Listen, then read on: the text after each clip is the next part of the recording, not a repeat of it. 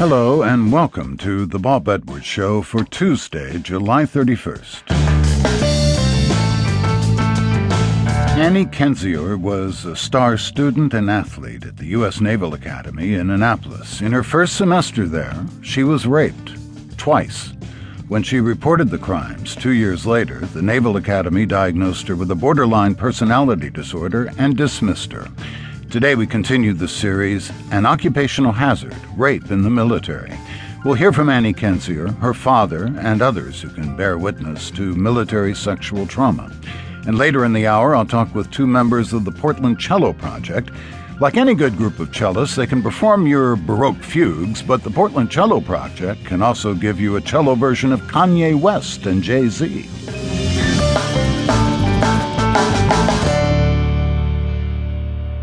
The culture that seemingly tolerates sexual assault begins early in the military careers of young men and women.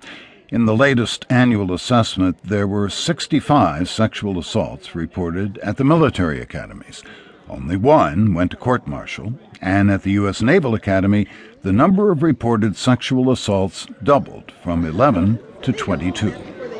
Filing by your last name. When you step up to the table, give the ensign your last name clearly and succinctly. Do not whisper to us. First-year plebes entering the Naval Academy face a learning environment very different from civilian college students.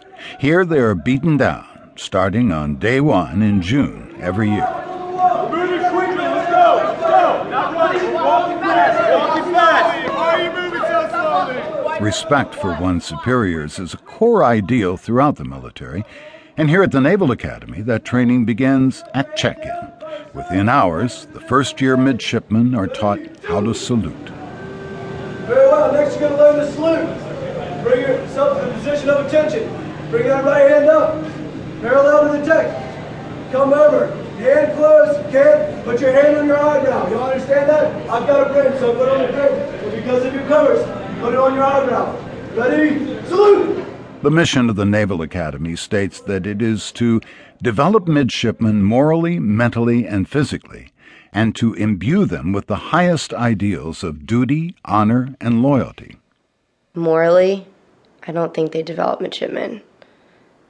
Mentally and physically, yes, but I think that part is really what sticks out. There are so many instances while I was there where people just made very immoral judgments. We heard from Annie Kendzior and her father yesterday. She attended the Naval Academy until almost a year ago and is now back in Texas living with her parents. Annie was heavily recruited to attend.